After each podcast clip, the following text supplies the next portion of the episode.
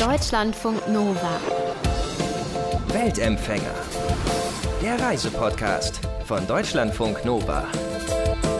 Eine kleine schwarze Schlange auf einem gelben Dreieck. Das ist das Wegzeichen für den Bibulmund Track. Der führt durch den Westen von Australien, der startet in der Nähe von der Stadt Perth, in Kalamunda genauer gesagt, und er führt nach Albany an der Südküste. Die Strecke, die ist so ein bisschen über 1000 Kilometer lang. Der Bibbulmun Track ist also ein Fernwanderweg und wenn man den ganz laufen will, dann braucht man eine ganze Weile. 55 Tage hat Katrin Heckmann dafür gebraucht. Sie ist vor zwei Jahren den Bibbulmun Track gelaufen, immer der kleinen schwarzen Schlange nach. Auf ihrem Blog Fräulein draußen hat sie das alles festgehalten, wie, wann sie welche Etappe gelaufen ist zum Beispiel. Und insgesamt war sie von Ende August bis Mitte Oktober unterwegs. Frage an Katrin. Du schreibst auf deinem Blog, der Frühling und der Herbst, das sind die besten Zeiten, um den Bibbulmun Track zu wandern. Warum ist das so? Also es ist so, ähm, der, der Sommer ist dort, also unser Sommer ist ja quasi dort der Winter und da ist es im Süden von Australien tatsächlich auch relativ kalt und regnerisch, wogegen es im australischen Sommer dann äh, heiß wird und die Waldbrandgefahr zum Beispiel ansteigt. Im Frühling ist eigentlich relativ angenehme Temperatur, die ähm, Wasserbehälter sind gut gefüllt und was ganz Schönes ist eben, dass die Wildblumen überall blühen. Das heißt, man hat Orchideen und äh, ich kenne die Namen gar nicht, aber ganz viele gelbe Büsche und bunte Büsche. und der Herbst passt im Prinzip auch von der Temperatur her, aber es ist eben alles schon wieder ein bisschen brauner und trockener und. Jetzt hast du gesagt, ähm, die Temperaturen eben schon erwähnt. Wie kalt, wie warm war es denn, als du da warst? Also ich hatte tatsächlich Nächte, wo es bis zu 0 Grad runterging, was man jetzt von Australien eigentlich auch nicht so wirklich glaubt. Aber eben an der Südküste, da kommt ja dann quasi nichts mehr zwischen Australien und der Antarktis. Das heißt, da kann es dann schon auch mal ein bisschen kälter werden. Ich hatte aber auch, als es dann so langsam Richtung Sommer ging, auch schon Tage mit 30 Grad. Aber es war halt nichts Extremes, so wie man es jetzt im Outback hat oder im Norden von Australien. Okay, also das heißt auch, du musstest nicht immer irgendwie einen 5 Liter Wasserkanister mitschleppen. Nein, also ich habe maximal zwei Liter pro Tag dabei gehabt und es gibt immer so Hütten, so circa alle 20 Kilometer, ganz einfache Hütten, wo man quasi auch übernachtet, seine Isomatte ausrollt und seinen Schlafsack und dort gibt es Regenwassertanks, die für die ganze Saison halten und dort kann man seine Flaschen auffüllen. Mhm. Also du hast dann auch hauptsächlich in diesen Holzhütten übernachtet oder hast du ein Zelt dabei? Hast du auch mal im Freien gepennt? Ich habe ein paar Mal gezeltet. Ich hatte auch ein Zelt dabei, aber hauptsächlich eigentlich, um das Zelt in den Hütten aufzubauen, was mhm. ich dann letztendlich auch nicht so oft gemacht habe. Aber es ist, ich habe so ein Zelt gehabt, wo man das Innenzelt separat aufbauen kann. Das heißt, man hatte einfach so ein Netz um sich rum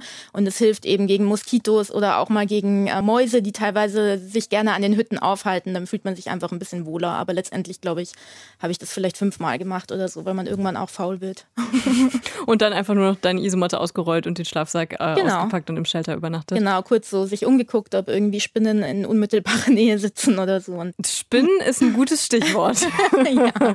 Wenn man an Australien denkt und auch so an die Natur, dann fallen einem direkt auch so Spinnen, Skorpionen, Schlange, alles Mögliche fällt einem da so ein. Was ist dir so begegnet davon? Also Spinnen tatsächlich, ich hatte eine Situation, es gibt an diesen Hütten auch so ganz einfache Toiletten, also so ja, Plumpsklos einfach. Und da hatte ich eine Begegnung mit einer Spinne, die doch ja größer war als meine Hand, würde ich mal sagen. Und die saß okay. direkt auf der Toilettenpapierrolle. Ähm, die sind aber tatsächlich nicht giftig, die sind einfach nur groß. Okay, aber kanntest du dich da vorher schon mit aus? Hast du dich irgendwie informiert über die Tierwelt? Ja, schon so ein bisschen. Also ich muss auch dazu sagen, ich hatte, bevor ich die Wanderung gestartet habe, eigentlich schon so ein bisschen eine Insektenphobie. Mhm. ähm, habe das quasi auch so ein bisschen genutzt, um mich irgendwie selber zu therapieren, was dann auch ganz gut geklappt hat.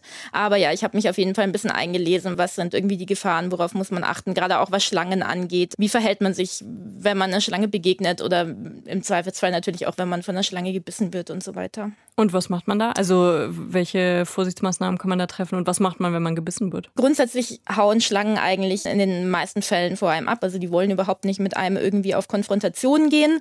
Es kann natürlich passieren, gerade so im Frühling, wenn man dort unterwegs ist, wenn die Schlangen noch in Winterstarre sind, dass die dann manchmal erst zu spät mitbekommen, dass man irgendwie auf dem Weg daher gewandert kommt und mhm. dann bleiben sie manchmal liegen, dann geht man am besten einfach drumherum.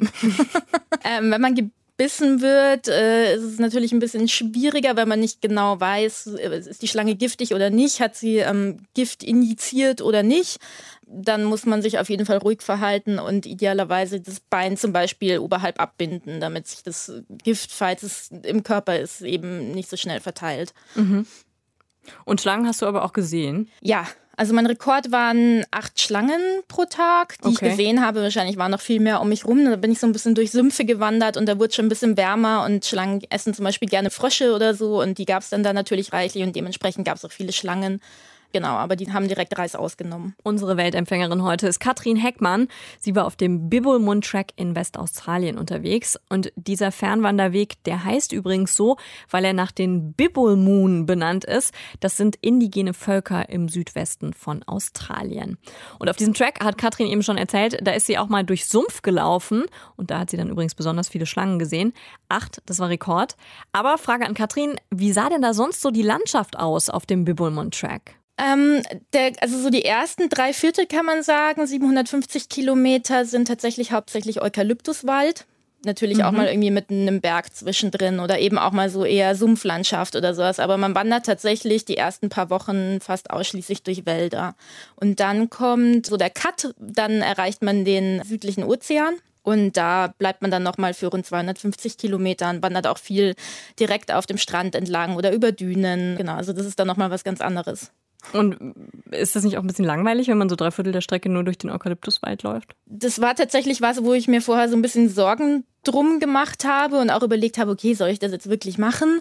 Ich fand es aber dann irgendwie auch spannend, so ja zu sehen, okay, was macht es mit einem, wenn man wirklich so einfach äh, so in Anführungszeichen immer das Gleiche um sich herum hat. Und ich habe dann aber auch relativ schnell festgestellt, dass es gar nicht immer das Gleiche ist, weil sich zum Beispiel die Eukalyptusarten abwechseln und ähm, Und die konntest du dann auch erkennen? Also bist du da so Ich- zum Eukalyptus, zur Eukalyptus-Expertin Ich geworden? bin jetzt Eukalyptus-Experte, genau. Oder halt auch so Sachen wie, ähm, ja, man lernt so die Vögel kennen und man wird so ein bisschen Experte einfach für die Landschaft. Und das fand ich ganz spannend. Und ich habe mich tatsächlich eigentlich nie gelangweilt. Also ich Okay. hätte auch noch länger durch die Wälder laufen können. Hast du auch Koalas gesehen? Gibt's da welche? Nee, äh, Koalas gibt's nur im Osten von Australien. Ah, okay. Ja, Schade. ich habe äh, Kängurus gibt's überall und Wallabies, so Mhm. kleinere Kängurus sozusagen.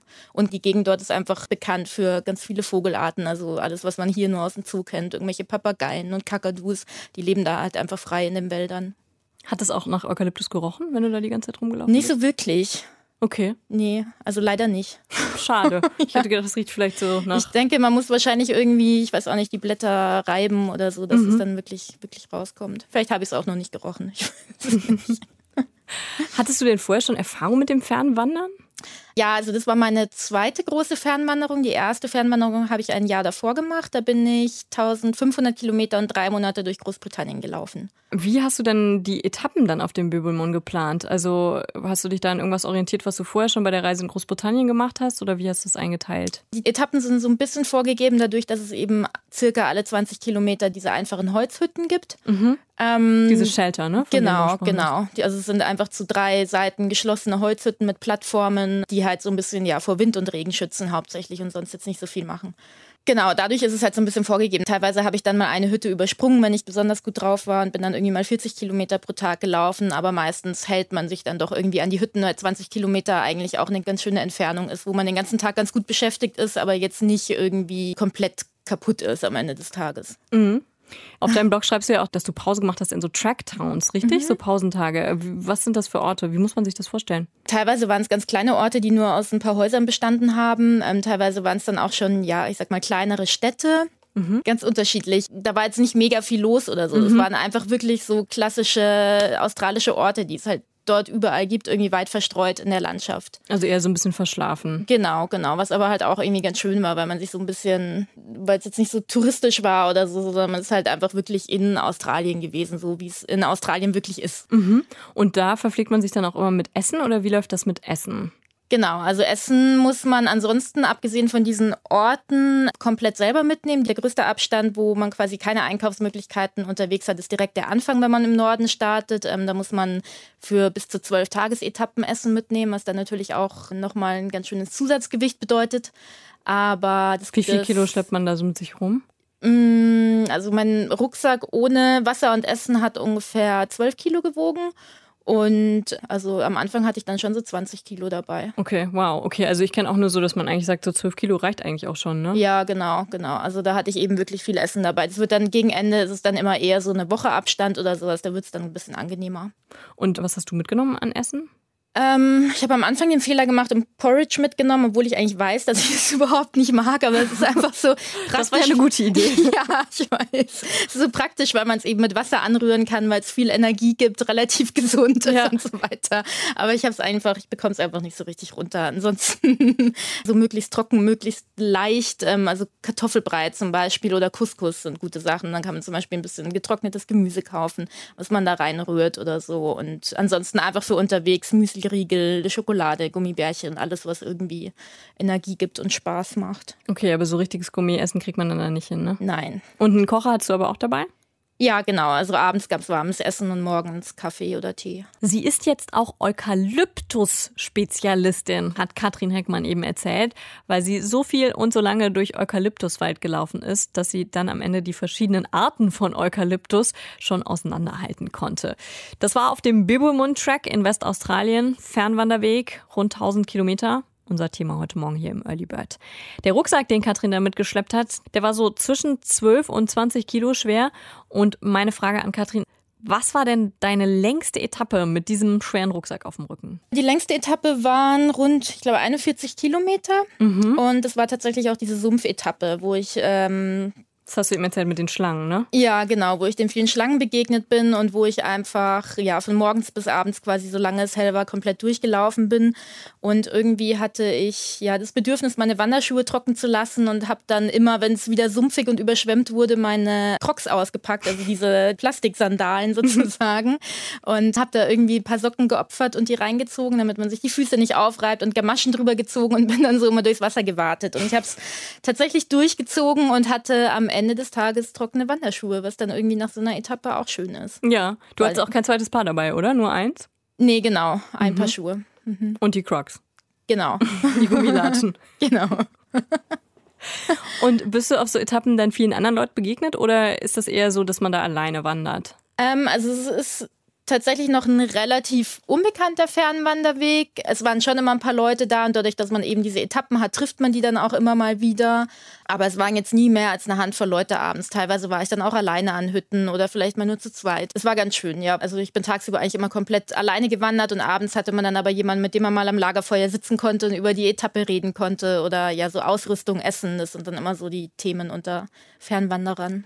Ja, das ist ja auch so eine Frage. Was geht einem da durch den Kopf, wenn man stundenlang, tagelang sogar in dem Fall immer wandert, wandert, wandert, wandert? Mm, also manchmal relativ viel, aber man kommt immer mehr auch an den Punkt, dass einem wirklich mal so gar nichts durch den Kopf geht, was ich eigentlich das Spannendere finde. Also man, klar, man kommt viel irgendwie ins Nachdenken, man hat vielleicht plötzlich Erinnerungen, an die man sich schon gar nicht mehr erinnert hat oder irgendwie so, weil man einfach so ein bisschen in seinem Unterbewusstsein kramt, glaube ich, durch dieses Laufen. Aber tatsächlich hatte ich auch oft Momente, wo ich dann irgendwie sozusagen aufgewacht bin und äh, mir gedacht habe, okay, wie lange bin ich jetzt gerade gelaufen? Was ist passiert, wenn man einfach ja fast schon in so einen meditativen Zustand manchmal gerät. Mhm. Und kannst du erklären, was dich am Fernwandern so reizt? Also im Gegensatz zu jetzt Tagestouren zum Beispiel. Man könnte das Ganze ja auch ein bisschen komfortabler haben, wahrscheinlich und nur immer so kleine Stücke gehen, oder? Ja, aber ich finde gerade so diese Reduzierung aufs Wesentliche und dass man sich wirklich überlegen muss, okay, was brauche ich in Sachen Ausrüstung, was brauche ich in, in Sachen Essen und so weiter. Einfach so diese Einfachheit im Leben mal für eine Zeit zu haben, das ist tatsächlich spannend. Und natürlich auch so ein bisschen die körperliche Herausforderung trotzdem zu haben und zu gucken, okay, wie viele Kilometer kann ich heute gehen? Ähm, und natürlich am Ende auch, wenn man weiß, okay, ich bin gerade irgendwie 1000 Kilometer durch Australien gelaufen, das ist natürlich schon auch irgendwie eine coole Sache. Hast du auch deine Zahnbürste halb abgesägt? Das machen ja manchmal so Leute, die, die aufs Gewicht achten beim Nein. Wandern. Also ich versuche schon ähm, relativ leicht zu packen, weil es einfach ja angenehmer ist, mehr Spaß macht und auch, weil das Risiko, sich zu verletzen, einfach viel geringer ist, mhm. wenn man weniger Gewicht mit sich rumträgt. Aber ich ähm, übertreibe es auch nicht. Also ich hatte zum Beispiel auch irgendwie mein Kindle dabei, mein E-Book-Reader, weil ich irgendwie ja abends was zu tun haben wollte oder so. Also ich versuche da immer so eine Mischung zu finden und da muss jeder so seinen eigenen Weg finden, glaube ich. Man soll sich natürlich auch wohlfühlen unterwegs unterwegs. Jetzt hast du gerade Verletzungsrisiko angesprochen und eben auch schon mal so das Körperliche. Wie fit muss man denn sein, um den Bibelmund Track zu laufen? Man muss natürlich schon so eine gewisse Grundausdauer haben und der, natürlich muss so der ganze Bewegungsapparat, die Füße insbesondere und die Beine so ein bisschen an Belastung gewöhnt sein, weil man sonst einfach keinen Spaß bei der Sache hat. Aber man muss jetzt nicht vorher schon irgendwie Fernwanderungen gemacht haben oder irgendwie jeden Tag 40 Kilometer laufen als Training oder so. Also man kann mit so einer gewissen Grundausdauer und Grundfitness kann das fast jeder machen. Okay, also würdest du den Babymund-Track auch für Einsteiger empfehlen? Auf jeden Fall, ja. Natürlich eine Fernwanderung ist immer eine, eine körperliche Belastung und ähm, auch eine geistige Belastung. Aber ja, doch, eigentlich schon. Fräulein draußen, AK Katrin Heckmann war das. Fräulein draußen heißt ihr Blog und da findet ihr auch noch mehr Infos zu dem Bibbulmund Track, zur Aufteilung der Etappen und zu den Tracktowns und noch viel mehr. Deutschlandfunk Nova. Weltempfänger.